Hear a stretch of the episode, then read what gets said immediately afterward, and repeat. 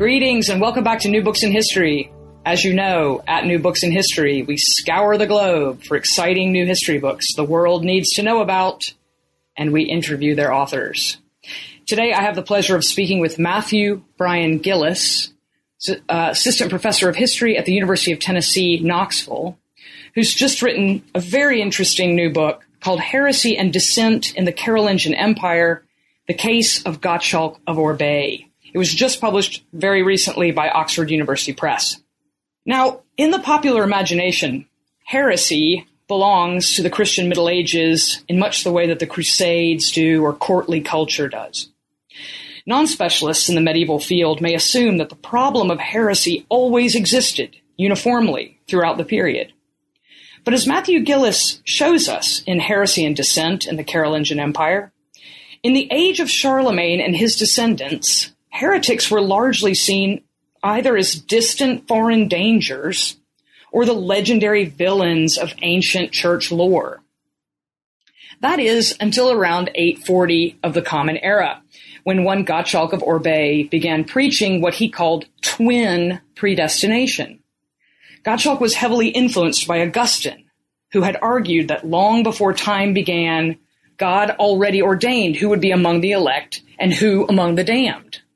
Gottschalk's twin predestination theology made him into a figure Professor Gillis refers to as a quote, religious outlaw, a heretic in the flesh, and the Carolingian Empire's foremost religious dissenter. Well, that's pretty exciting, Professor Gillis, and uh, I'm very excited to have a chance to catch up with you today. We never have a chance to catch up. That's right. Thank you so much for having me. It's it's a great pleasure to be here to talk about the book.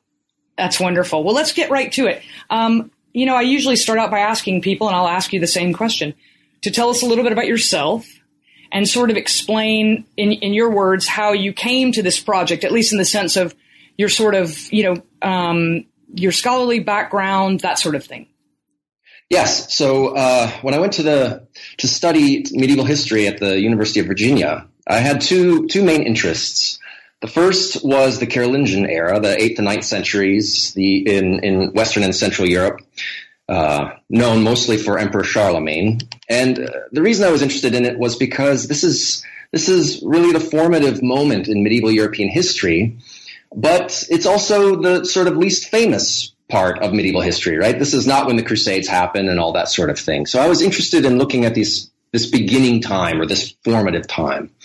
The other interest was the thought of the church father Augustine, because uh, anybody who knows something about Augustine knows that he has cast a mighty long shadow uh, through through the history of the world, um, and that shadow was probably most potent in the in the era of of the Carolingian Empire. And I wanted to somehow put these two things together uh, in order to see see how that worked at that time, how the how the Carolingian rulers and thinkers sort of took on his thoughts, made it their own, made it into sometimes something entirely different than than what he had said back in his day. So that was really how I came to this. And when I when you when you when you bring two things together like that, you have to find a theme or or a person or, or what have you to make that research project happen and it ended up being Gottschalk, Gottschalk of Orbais. And just to sort of to, to give a quick story about how I really found this fellow and, and basically thought there's no way I'm not going to write about this guy, which, which was, I was in a, I was in a, graduate seminar and I, and I had to write a paper and so uh, I had I knew about Gottschalk, and uh, later I can tell a little bit more about him. But I knew about this fellow as an important interpreter of Augustine from the ninth century. So I picked one of his writings, uh, a Confession of Faith, which was written in very beautiful but you know not necessarily easy Latin to read, and I just started reading it, and it was it was lovely. It was very um, moving spiritually, and, and and and all those sorts of things. But when I got towards the end of this text he suddenly started saying something that I had never seen before, which was to claim that he would undergo a deadly ordeal, a sort of trial by fire, if you will, in order to, to prove that his ideas were right. Because at this point, he was already in trouble with the church. He was already condemned as a heretic. So what he said was that they should line up four big barrels, fill them with boiling water, oil, pitch, and wax, and he would climb in and out of these babies and, and be pulled out of them by the right hand of God and emerged completely unscathed, completely unhurt by this, and everyone would be amazed, and he would drive the heresy of his enemies out of the land and save the whole world basically from evil. When I read that, I thought, who on earth is this person? I have to know more. Yeah, absolutely. That sounds like quite a story, and I'm sure that it was attractive. I mean, when you're when you're in graduate school and you're searching for something that can sustain your interest for a number of years while you do a lengthy research project and, and write a lengthy um, piece of work, having something like that in view has got to be pretty exciting. Yeah, yeah, and surprising in this case. And actually, you have a beautiful on the on the one of the cover images on your book is, I think, is it not of this of this uh, proposed ordeal? Well, uh, it's certainly related. So, so it's an image from the Stuttgart Psalter, which is uh, a book of Psalms from the ninth century. That was around when when this Gottschalk lived, and uh, one of the illustration that I picked out is is several fellows sitting in barrels of, of, of burning or boiling liquids and looking rather not too worried about it actually. So uh, I think I think the image is actually of martyrs, and this is what Gottschalk uh, I think believed uh, he was doing was he was a living martyr in the ninth century rather than a dead one uh, from the early church. And so the image the image really um, I was so glad to find it so I could put it on the book and sort of put some color and and and some faces to this to this whole project because there are no images or pictures of Gottschalk. And so the whole time I've never really known, you know, what he looked like. Yeah, uh, that's that's very interesting. I'm sure you have some kind of picture in your mind though, and and those uh, those vats must have must have helped in some ways. Let's uh, let's talk. Uh, let's let's try to explain a little bit now, if we could, uh, why maybe maybe by explaining the title of your book, Heresy and Dissent in the Carolingian Empire maybe you could get us a little bit into what it was that made uh, Gottschalk such a such a very strange, on the one hand, and on the other hand, rather compelling figure. Um, can can you talk about the title of the book a bit? Yes, absolutely. Well, you know, as anyone who's tried to figure out a title for a book knows, you have to be happy with it, but you also have to put as many important concepts in the title so that people will know what it is, right? So, so um, there's a very um, important and well developed conversation going on uh, among uh, European medievalists about heresy and religious dissent from the time period after Gottschalk. So really starting in the 11th century when when popular heresies become become uh, a serious uh, issue uh, in the church as well as other popular religious movements. And so I picked heresy and dissent um, in order to help insert uh, my study into that conversation and, and thereby insert the Carolingian world into that ongoing conversation. Of course, something is heresy or religious dissent based on one's perspective. And so I wanted both of those terms in there because I think Gottschalk certainly saw himself as a religious dissenter. And there were many in, in European history throughout the Middle Ages. So I, I, wanted to get him on the radar of other, of other people. And of course, uh, I wanted to get the Carolingian Empire on on on the radar of other medievalists, but also to to maybe make Carolingian scholars think a little bit more about this wider discussion of heresy and religious dissent uh, that's going on, and and and to think to understand that they have a role that we have a role to play in this conversation, especially since the Carolingian Empire is is, is the world that created the blueprint of of religion and, and politics and and society and culture in many ways for the, the Europe that then did persecute many heretics centuries later. So in a way, that's what I was really working at with, with the title. And of course, I also had to get the name of this fellow in there. And um, just to tell you very briefly a few things about him, uh, he, he was born sometime in the first decade of the ninth century, and he died in the late uh, part of, or in the late 860s, or maybe even 870.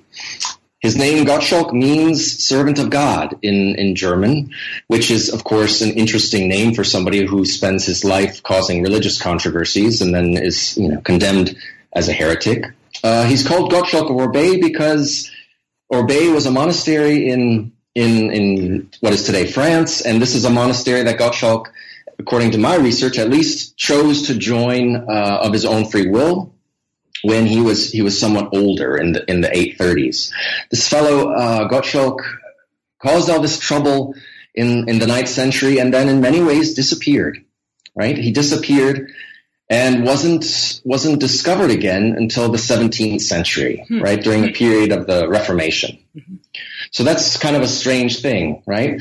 Uh, that someone disappears off the map and then reappears. And and there were, you know, there were many discussions going on about what is the right way to practice Christianity in the 16th, 17th century, and and and people who were sympathetic to Gottschalk's ideas, uh, his Augustinian ideas about salvation, grace, predestination, found him. They found his writings, and they started publishing him uh, pu- publishing these texts saying, look at here's somebody from from the medieval era who who agrees with us and who was persecuted as a result, right? So there was a kind of identification with his his writings in the 17th century. And after this point, Gottschalk became a part of ongoing religious debates among European uh, Christian uh, polemicists, theologians, and others.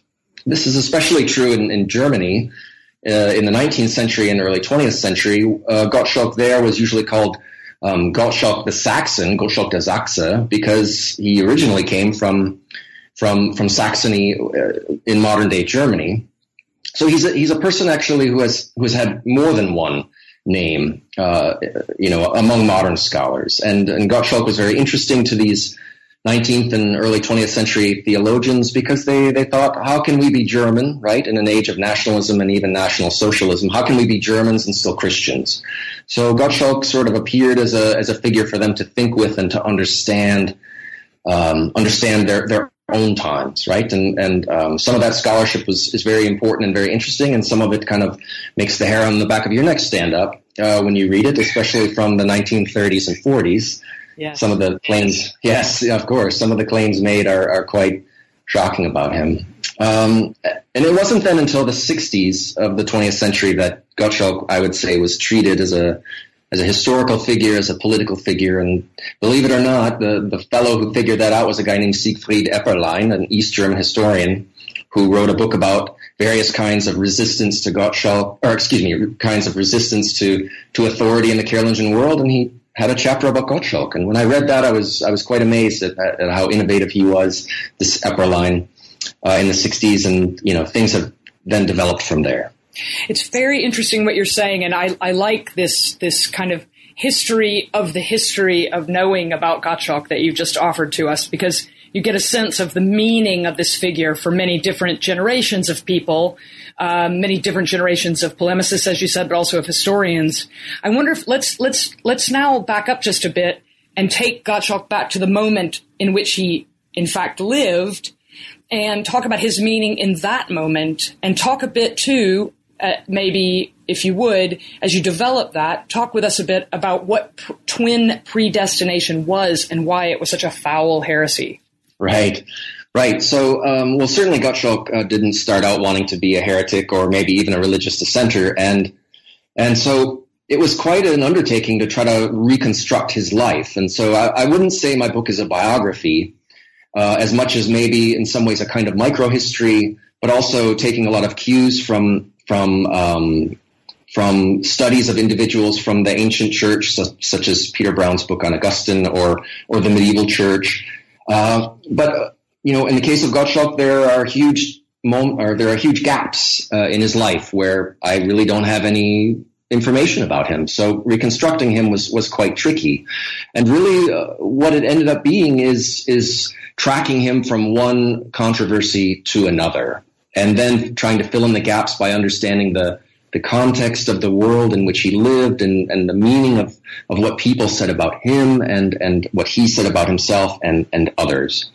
So, uh, in, in some ways, I guess uh, you know I can I can give a very brief overrun of his story, just a few interesting details. You know, he starts out as as a monk living in uh, the monastery of Fulda in modern day Germany, and in in the late 820s, he decides he doesn't want to be a monk anymore.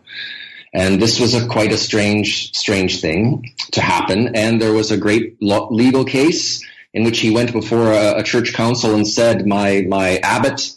whose name was Rabanus Maurus, which means the dark raven, which is frankly pretty awesome. Uh, he said Rabanus Maurus made me become a monk and I didn't want to. And, and to make a long story short, the bishops at this council agreed and they, they let him go. They let him leave the monastery of Fulda. And, and so in, in some ways, what I think is fascinating about Gottschalk is when he appears on the, on the stage of history, it's making trouble for somebody important in the world. Because this Rabanus Maurus was a very famous, very respected intellectual and, and abbot. And here comes this guy who, frankly, even though he came from a noble family, was not anybody important yet. And he caused this great embarrassment and humiliation to, to this, um, this Rabanus this dark raven. So this this sort of started uh, this sort of set the stage for Gottschalk's life. He he I argue in the book that he wanted to have a, a career as a as a cleric. I, I think he wanted to be a missionary. There were many missionaries moving out out of the Carolingian Empire in, in the 820s, 830s, going to Scandinavia, going to, to central uh, central eastern and south, southeastern Europe. And I think he wanted to, to be one of these people and, and probably eventually to become a bishop. So the story traces then how, how, he tries to make that happen. And the thing to understand about the, the Carolingian world is that you don't get to become anybody without the help of a lot of people and without the help especially of powerful people. So he he sought out other patrons because he burned a bridge with obviously with with this abbot of his and, and he sought out other patrons. And sometimes he chose well and sometimes he chose poorly and got himself caught up in, in other controversies um, in the 830s and, and eventually decided to become a monk once more. And it's in the 830s where this twin predestination thing seems to, to come along. So how to, how to explain that.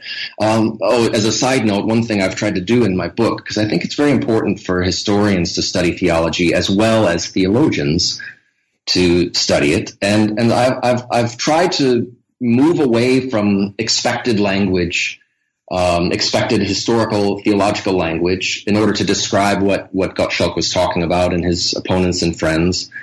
And so, so uh, not only using his own language, but also to move away from categories that are sort of um, categories of, of theologians and not historians. So twin predestination is, is actually the word that Gottschalk picked to describe what he thought was fundamental to human experience in, in the cosmos.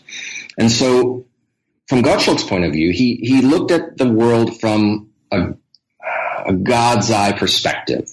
In other words, God can see historically in time, but is also not bound by it, and so can see outside of time. And so when when God could see into time, see what people were good, what people would accept, divine help, right, in order to be saved, right, and be freed of not only their original sin, but sins throughout their life. And those people who wouldn't, hmm. who were, in Gottschalk's eyes, utterly wicked rebels against Christ and rotten to the core. And those were the reprobate, those were the damned, uh, whereas the others were the elect. Now, a lot of Augustine um, wrote wrote, in, especially later in his life, this kind of theology. But he didn't use the term twin predestination. This was something developed by um, uh, a later thinker, Isidore of Seville. And so what you have with Gottschalk is he's he's creating, he's developing a theology out of, out of Augustinian thought, but also out of the thought of other people. And he's kind of putting it together in his own way. And what what I found so fascinating about him is not only that he did so, but then what he did with his ideas.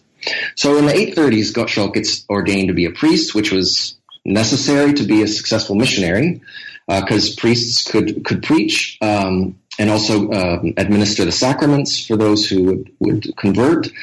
And he starts not only preaching straightforward Christian, Carolingian Christian doctrine, which said that anybody who converted to Christianity and was baptized, well, their free will was restored and it was basically up to them, right, to achieve salvation. They did this collectively in the empire, in the Carolingian Empire, by um, listening to what the clergy told them to do, by um, accepting correction when they were told they were wrong or were sinning and lamenting their, their errors and, and all this sort of thing. But Gottschalk's changed changed this in, in, in his preaching, in his message. And he said, Christ did not die for all baptized Christians. Now imagine what that would sound like in a world where basically you're told, as long as you do what's right, um, you know, you can make it, right, to, to ultimate salvation. And of course, salvation uh, in the afterlife was linked to prosperity and, and happiness in the present day, in, in this world. So here's a guy who comes along and says, more or less, everything you thought was true isn't. You have to have special grace. You have to be picked by God who's outside of time because otherwise Christ didn't die for you and Christ doesn't want you to get to heaven because you're evil. Pretty scary, right? It must have been very shocking. Yeah, and and the thing I learned about this Gottschalk is is that he wanted it to be. He was trying to scare people into accepting his ideas. And I don't have a lot of writings of his own from from these late 830s or or the early 840s when he was kind of off the leash running around in in places like Italy and and southeastern Europe. He he traveled among the Croats, among the Bulgars, all sorts of people talking about this stuff and he seems to have been a sanctioned missionary by certain uh, officials in the empire uh, uh, I don't have a lot of his writings from the time, but later he describes how you should argue with people. And he was ruthless. He would, he would bombard people with questions. He would tell people who were reading his text, if they, when they say this, then you have to ask them this. When you, they say that, then you ask them that. In other words, basically assaulting people with with theological arguments. And his, besides that part of it and an aggressive stance, which was, you know, Carolingian missionaries were seeking always to undermine the ideas of, of those they were uh, trying to convert. But Gottschalk was particularly aggressive. And he used, uh, especially against other Christian thinkers, he used syllogisms, right, are uh, logical arguments, three piece arguments in order to convince them that they were wrong. And he was quite creative in how he invented these syllogisms, maybe taking a passage from the Bible, then maybe from a church father like Augustine, then coming up with his own conclusion, right, to it. Um, and he, he says that this kind of argument is something that people cannot escape from. And so he was very smart and knew knew his you know biblical authorities. He knew his his church authorities, and he knew how to argue, and he wasn't afraid to do so. And pretty soon he found himself arguing with bishops. And I have to say, if you're a priest in the Carolingian Empire, you are not supposed to argue with bishops. But he did it anyway. Yes, and is the, and this is why I suppose you call him a religious outlaw, or is that why?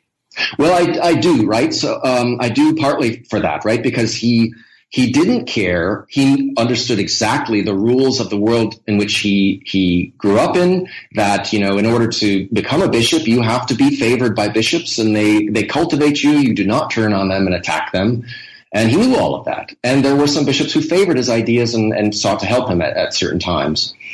But he knew what he was doing. And then, so just to, to, move on the story a little bit further, uh, his old uh, abbot and lifelong enemy, the Dark Raven, Rabanus Maurus, found out what he was doing, and he started moving to get the Gottschalk in trouble. And eventually, Rabanus Maurus himself became a very important bishop, and Gottschalk found himself standing before a church council uh, in the city of Mainz in the year 848, where he was condemned for, for heresy for his ideas. They, the bishops there listened to, to Rabanus Maurus, their archbishop, and, and they condemned Gottschalk. And Gottschalk's response to this was to just keep on doing what he did, even though he was beaten severely um, as a wayward, wandering, lawless monk and as a disrespectful um, um, subordinate. And nevertheless, he kept on doing what what he was doing before. And so this is how I decided. You know, he was um, declared a heretic.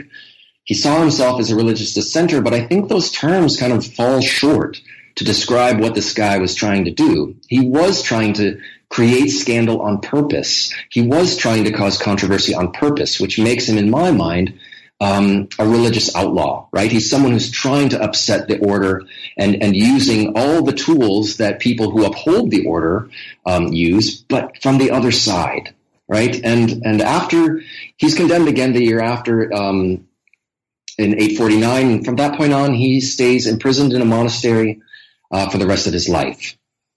And yet, Go ahead. No, no, no. You go ahead. Well, and and and so from that point on, he has underground supporters in that in the monasteries, Hautvillers in, in modern day France, uh, who smuggle um, parchment into him in their in their sleeves of, uh, of their clothing and, and ink and pens, and he writes things down, little pamphlets, and they take them out again, and they and they smuggle them to other monasteries, and pretty soon he has a secret readership. He's like an underground teacher or, or sort of uh, something like that, right? And the bishops are saying, no, you can't listen to this guy. He's evil. His ideas are wrong. He's actually a servant of Satan in disguise of a holy man and all that sort of thing.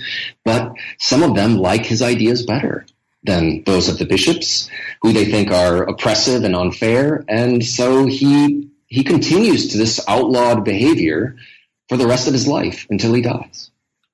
I, I, hope you'll forgive me as a modern as a modern historian, as a historian of 20th century Europe and of Germany um, in particular. I hope you'll forgive me for saying that what you've described sounds highly ideological to me. I know that's not the right way of thinking about it, but I wonder what you what your response is to me saying that. I mean, someone being willing to endure what this guy ultimately endured, um, as one learns about in your book, and as I'm sure you'll tell us more. Um, it's you know the commit the level of commitment to his ideas. Of course, one understands too that the level of commitment to these ideas has to do with one's own salvation and the salvation of others, and that that's a deeply important thing. But from from from my point of view, you know, as a 20th century historian, that's what it sounds like. Right. Well, it certainly is is ideological, and um, so so Gottschalk was utterly committed to, to his message. He believed that he saw the truth of the cosmos, right? These, these revelations, because God had given him the grace to see it. And that he never uh, uh, gave up his ideas was also down to grace, right? So, in other words, Gottschalk, and this is more or less what you were suggesting, um, Gottschalk could not give up his ideas without giving up salvation. It was impossible. So his his um, reading of his condemnations and and the bishops who just looked at him and thought he was frankly a lunatic and and a diabolical agent was uh, to to be confirmed in his views that he was right. Right. So so in order to to be um, among the elect in Gottschalk's point of view is more or less to be a persecuted person in in the ninth century. And he would echo things that you know his description of of this fiery ordeal I mentioned earlier is more or less modeled on a, a um, earlier martyr tale that happened in um, was a, alleged to have happened uh, um, to a couple martyrs who were in the nearby city of Soissons. That's not actually historically what what occurred, but that was the memory of these martyrs fate, right? And they survived, you know, suffering um, these these these punishments and um, and and so forth. And and so Gottschalk was modeling his behavior on um, on on martyr behavior.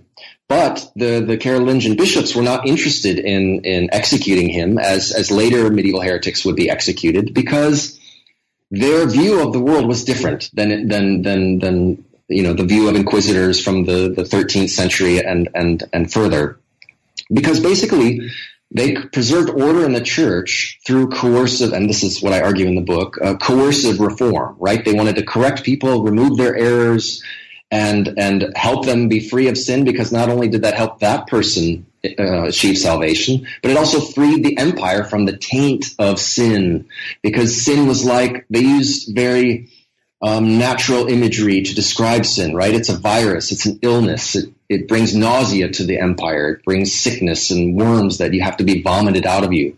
And so Gottschalk was a disease, and he was quarantined uh, in a monastery and put away for for the um, protection of everyone else. But they didn't execute him because they wanted to reform him. So his beatings were about being reformed. His imprisonment was about beating, uh, being uh, reformed, but he just never took to it, right? Because of his what today we would call his ideological stand, or a stand, which he simply refused to abandon. That's that's very interesting. Thank you. Uh, I wonder. Let, us talk a little bit. You you you led into something that's a, a a very interesting to me, intriguing aspect of your book, which is the larger political context in which Gottschalk is having these controversies or these debates uh, with various ecclesiastical authorities. So there's a larger political context in which this fits. And I wonder if you and you and you sort of began to allude to it. And I wonder if you would develop that a little bit and talk about the larger, you know, arguments of the book. Yeah, and that's that's a great question. It's, it's very critical to, to his career and and and his uh, effect on on on his his time. So, um, there, up until the year 840, um, the Carolingian Empire in Gottschalk's lifetime is is united. Right there are there is the the emperor, Emperor Louis the First Charlemagne, but then Louis the Pious, but also sub kings. You know, the sons of Louis the Pious who who are also kings. And even though there are rebellions in the 830s, the empire stays together. But when Louis the Pious dies in 840, his sons fight over the empire. And the result is, within a few years, uh, the empire has been divided up between the separate kings and, and, and an emperor. And now we have a, a divided Frankish realm uh, in which there is a lot of unease because the Franks have always thought that you know God is favoring them. Um, they are successful. They created their empire because they were pious, because they were reformed, because they were they were they were saving um, not only Europe from from sin but themselves as well. And suddenly they've decided to kill one another to to brutalize their own empire instead of other people.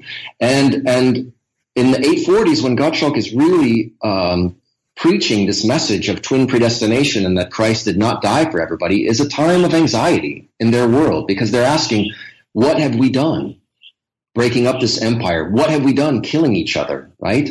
And then suddenly the Vikings start pouring into to um, Francia and attacking, and that seems to be evidence that the that God is punishing them, and that now they're kind of living in a in a in a fallen age. And this this pattern continues throughout the rest of, of Gottschalk's life. So if you think about it, you know, there, there, there are competing Carolingian kingdoms instead of one unified one. There's anxiety about the, the sins that have been committed and whether or not they can be atoned for. And here comes this guy saying, well, some of you are going to hell and there's not a thing you can do about it. And to some, that was a message that made sense, right? Because Gottschalk's real point, I believe, was that only with absolute humility, only with a sense that there's no way you can get to heaven without divine grace only by accepting that uh, can can you get there, right? So uh, ultimately, and this is, this was Augustine's argument all along. Um, so I, I, think Gottschalk saw his message ultimately as one of hope, but people had to be scared into seeing it that way. They had to be humbled, and that's why he delivered it the way that he did. But to others, it was a message of terror in a time, a message that created more disorder instead of helping the, the church rebuild the order that had existed before. And so, so, um, so that's where the tension is, right? That is Gottschalk actually telling us something that will help us, or is he uh, an evil person who's bringing more danger into our world? And obviously, um, people of great power and influence mostly agreed that Gottschalk was was was a problem, whereas people who were not important saw the the bishops and others as the actual problem. Uh, that is so interesting. Uh, can you? T- why was that? Do you think? Well, I think um, I think one important development is that in the ninth century, bishops are really trying to assert their their authority as a separate order from from um, the king um, as and as kind of the ultimate uh, um, arbiters of, of what is correct and incorrect in in in the Carolingian world. A lot of the people who were against them seem to have been monks. Uh, it's very hard to tell who is reading uh, Gottschalk's pamphlets because he addresses the reader as dear brother or dear little brother, and clearly it's a text meant to be passed around. It's not necessarily directed, in most cases at least, at any one person. Although we do know that he wrote to other famous intellectuals, sought out their um, support, um, and so forth. And, and, one important detail of his message is if you don't accept the truth of twin predestination, then you are clearly damned, right? So the, the ideology of it, the political edge of it was, was, you know, to accept Gottschalk as, as an authority um, equal to or even more important than the bishops themselves. Um, but the monks were people who spent not so much time uh, directing the laity, right, on, on how they should live their life and, and sort of monitoring the clergy, which is what the bishops did, meaning the priests and all the other people underneath them. But the monks were people who lived apart. They lived in, in, in monasteries and they spent much of their time meditating merely on their own salvation. And many many of the theologians of the time were all monks, or they were people who had been educated in a monastic world and then, you know, went to become um, bishops themselves. Certainly, Gottschalk's opponents were were these kinds of people in most cases. So I think. Uh, and and there are other historians who, who are arguing that this is a kind of interesting rift between monks and, and clerics, or excuse me, monks and bishops in the ninth century, and I think Gottschalk's, um, Gottschalk's case shows that. But one thing I wanted to do in the book, and it was very important to me to do this, was to show the Carolingian world not from the perspective of a, of a political faction necessarily, because that's been done in various ways, and, and there's a lot of great work on that. But to show the Carolingian world from the perspective of one person, and a person who sought to undermine a lot of things about that because and this is where the microhistory sort of angle comes in because the people who are different right who are different from the majority of, of their peers or their their enemies um, they show us something something unique about that time. And and suddenly in the case of Gottschalk's life the Carolingian Empire looks looks a little scarier I would say and a little more um, um, well, coercive uh, on on those who are who are subordinates and and uh, seem to need discipline, right? Yes. So, yes. yeah. Tell us about Gottschalk's end. He, does he end up in a vat of pitch? No, he didn't make it there. He, I think, you know, of course, you could read my book and say, well, he didn't really mean that, and he knew they wouldn't let him do it, and so it was really a pretty, pretty wily thing to try to pull off. Um, I'm not so sure that's true. Uh, I'm not so sure he wouldn't have gone for it. But he didn't end up that way. He stayed in his monastic prison, and um, Archbishop Hincmar of Reims, who was sort of his his arch enemy later in life, rather than the Dark Raven, uh, when when he when this archbishop learned that Gottschalk was kind of on his deathbed, he sent word to the monastery and said, "Listen, tell Gottschalk he can still get up his ideas." and he can still come back and he can be buried in the church uh, in, the, in, the, in, in holy ground rather than outside of it and he'll have a proper funeral and all that sort of thing. And Gottschalk scorned scorned the, the request, prayed to God that to help him to not weaken, and and basically went down fighting, which Amazing. is yeah. So outlaw to the end, you might say. Absolutely. Tell us a little bit about you know I, I think historians of whatever kind they are, whatever whatever their particular field of study is, historians always like to hear other historians talk about sources and and the mm. sort of methods of work. So tell us, you, have talked a little bit about microhistory, the, the, the notion of, of looking at one individual life to see how it reveals something or, or puts into relief something that might not otherwise be clear to us or obvious to us.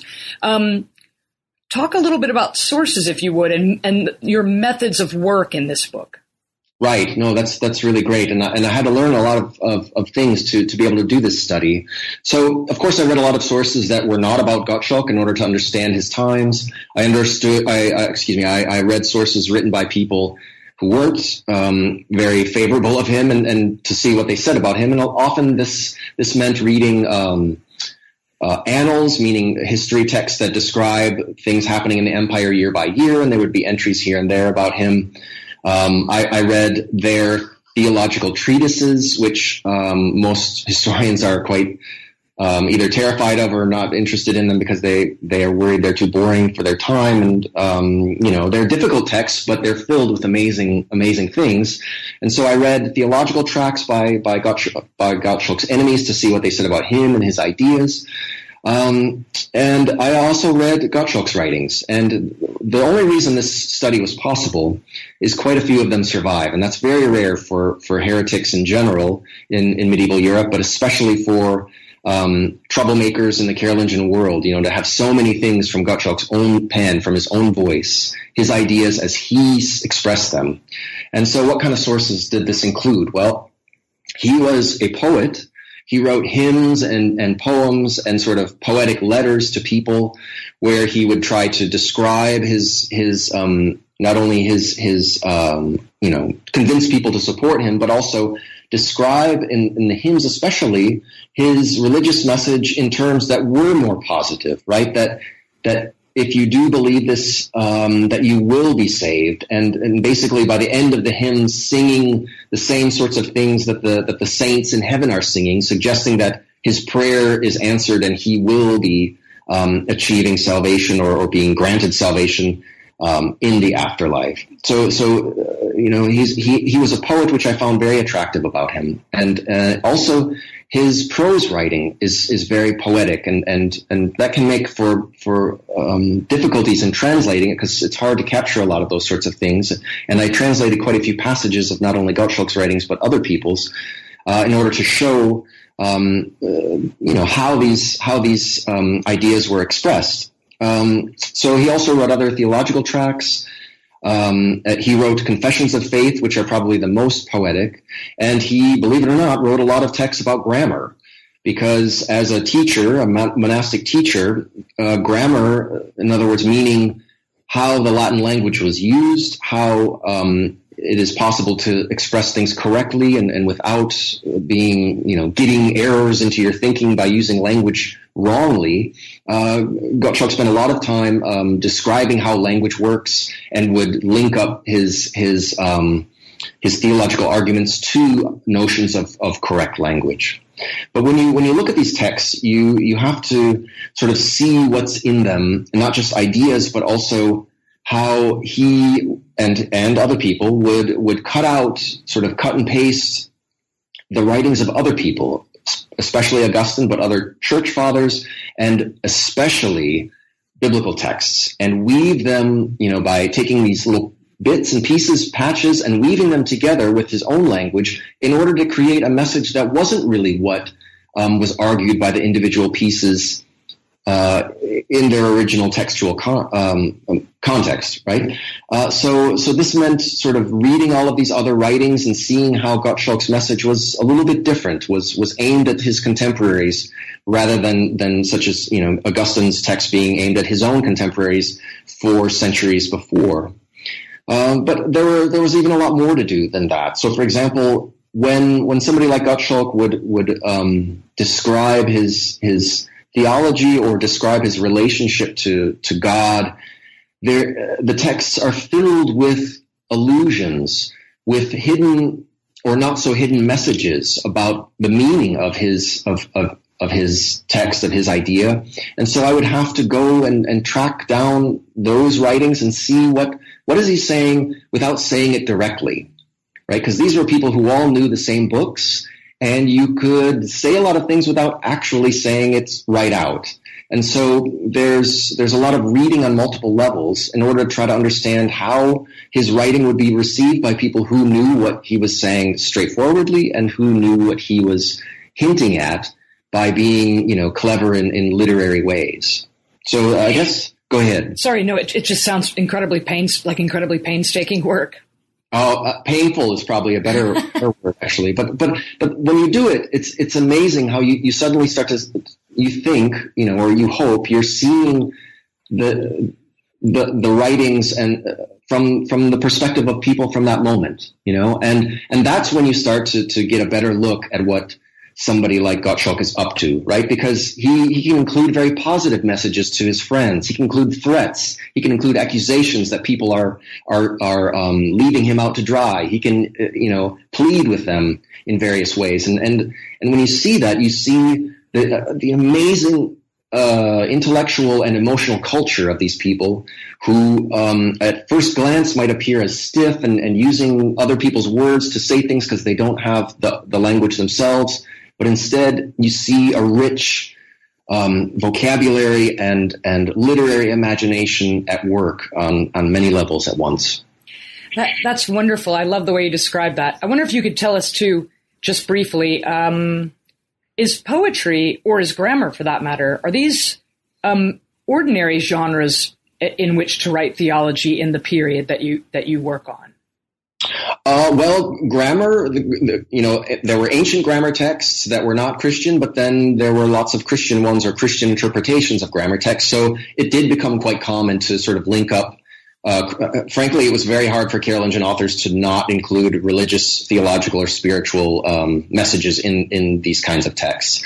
Poetry also, um, although uh, maybe more subtly so, um, the, the, the great revival of Latin poetry writing uh, in the Middle Ages happened uh, in in the Carolingian period. Anybody who was educated showed their chops by by writing poetry. Um, more poetry would be created later in the Middle Ages, but it's the Carolingian period who who started that. Wow, that's fascinating. Um, Matthew Gillis, you are a, um, an excellent advocate for your own subject. This has been a very interesting conversation. I've enjoyed every minute of it. I, I wonder, we, we've taken up a lot of your time, and I wonder if you wouldn't mind to just answer one more question for us, because I think uh, having listened to you speak about this book, people will will immediately um, want to know what it is that you're working on now. Could, would you mind Would you mind talking about that for a moment? Oh, I, would be delighted. Thank you. Um, so, so since Gottschalk was a kind of terrifying, horrifying figure to a lot of his contemporaries, I, I decided that I wanted to find out more about the relationship between theology and poetry and and Carolingian ideas of horror, right? So I'm kind of interested in horror, anyways, right? And and uh, I noticed that horror, sort of terrifying people thinking about what evil does to you as a human being, was is, is a very powerful aspect of, of Carolingian theology, and, and it is expressed not only in sort of theological texts, but often very much so in, in poetry, because in, in the Latin tradition, you can really you can really be expressive in poetry in ways that you cannot be in prose text. So so I'm writing a, a book right now. Uh, at the moment, it's called Cosmic Horror in the Carolingian Empire, and and it's it's about how um, if we look at some texts we haven't seen before and and ideas we haven't noticed,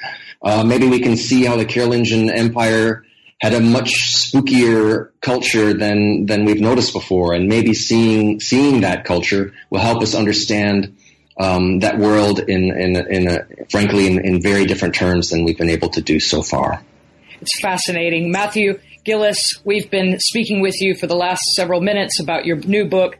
Heresy and Dissent in the Carolingian Empire, the case of Gottschalk of Orbais, just published very recently this spring, in fact, by Oxford University Press. Matthew, it's been a delight. Thank you so much for your time. Thank you very much. It was an honor and a uh, pleasure. Thank you.